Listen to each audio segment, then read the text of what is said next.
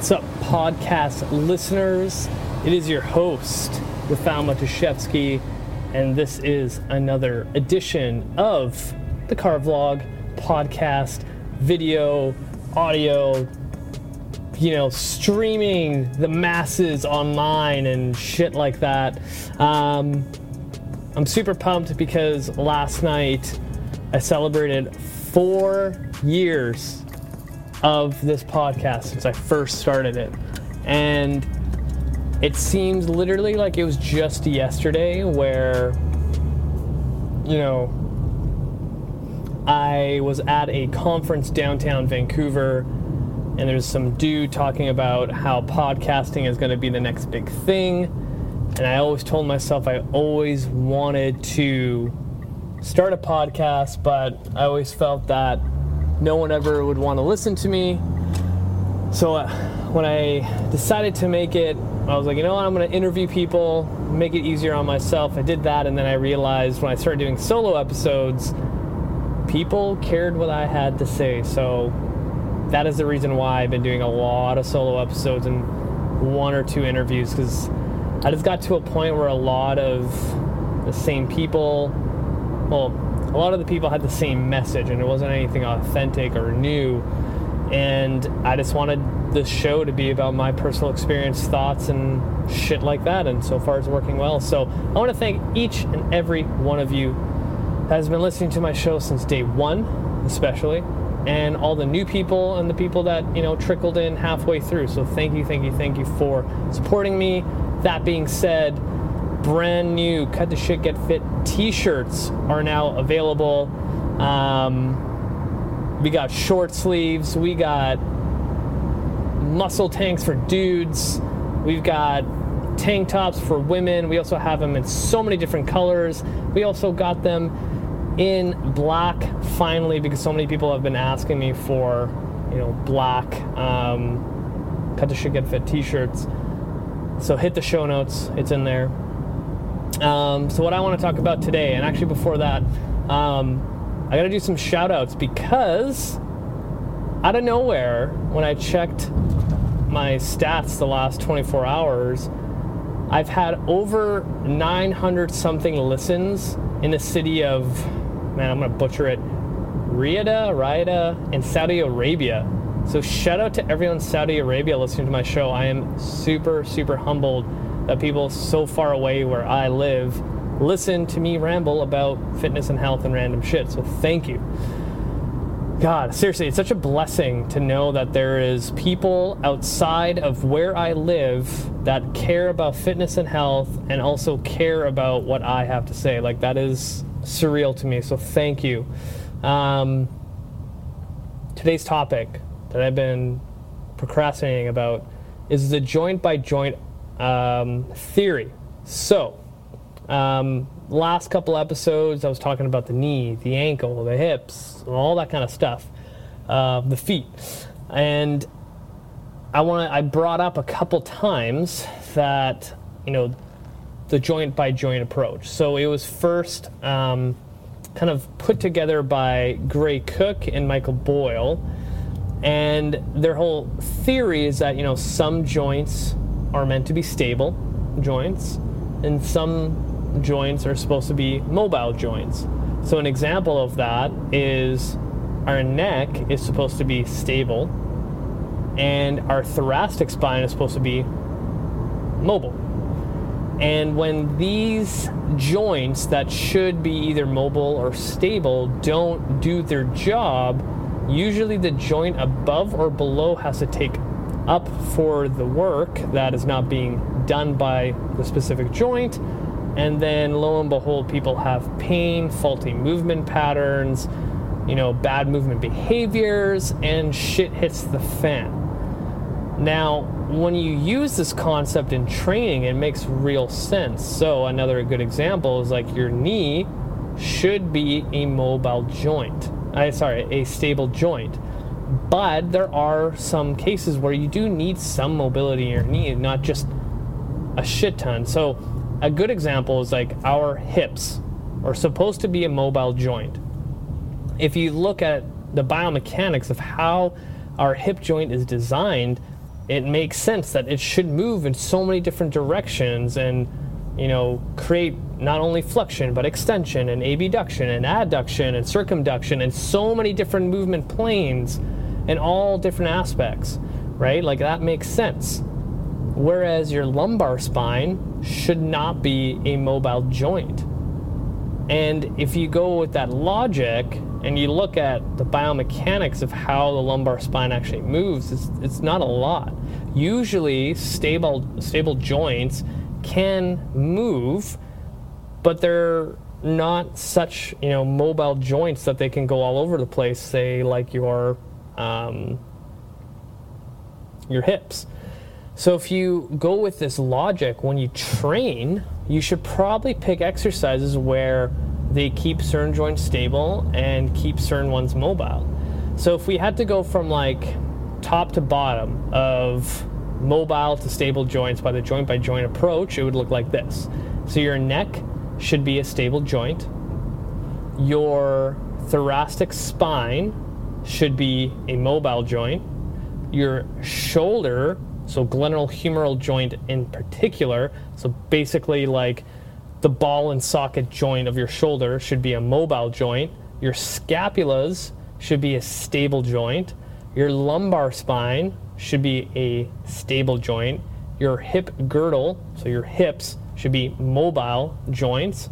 Your knee joints should be uh, stable joints. Your ankles should be mobile joints, and your feet should be stable joints.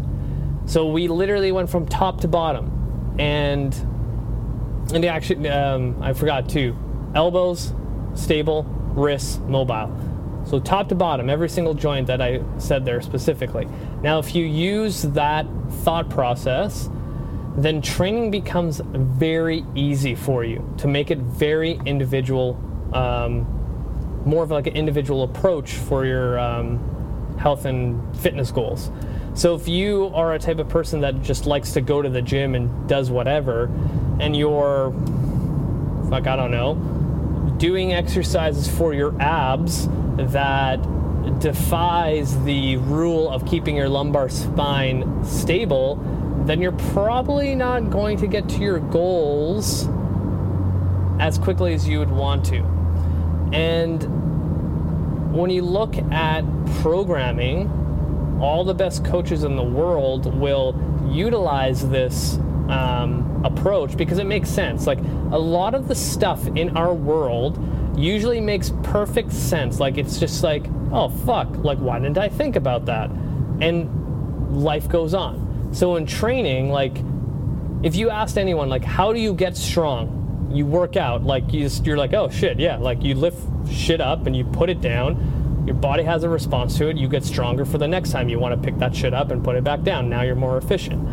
So as time went on people you know study the physical aspects of training and they realized that some joints are stable some joints are mobile and now gray cook and michael boyle put it into an actual blueprint of a theory and it seems to work and who knows, maybe in 10 years from now, everyone's going to be like, you know, you know what? The knee joint actually needs to be super mobile and stable at the same time, which, by the way, I kind of agree with. But for the most part, if you just focus on the joint by joint theory in your programming and training, like good things tend to happen. You don't see people trying to crank on their necks daily to get a more mobile neck. Like no one ever said like I want a more flexible neck.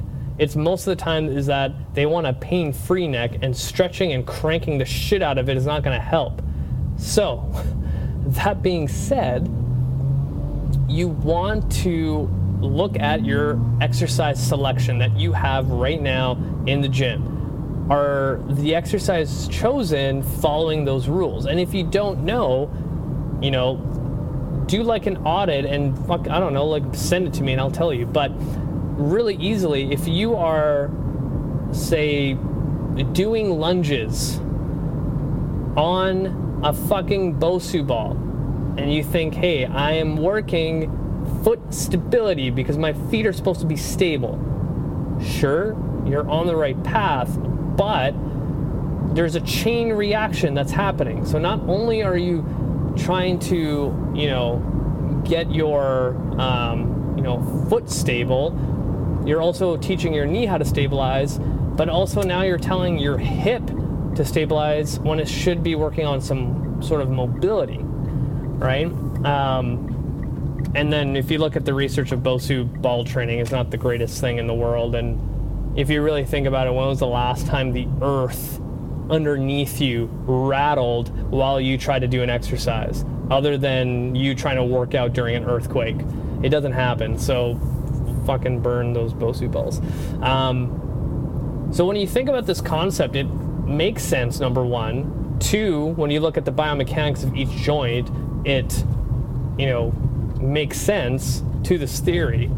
And if you're still doing like some exercises that, you know, you just copied from somebody else in the gym because you st- stood by them and you're like, fuck, that looks like a cool bench press variation that I've never seen before with bands and chains. I should be doing that.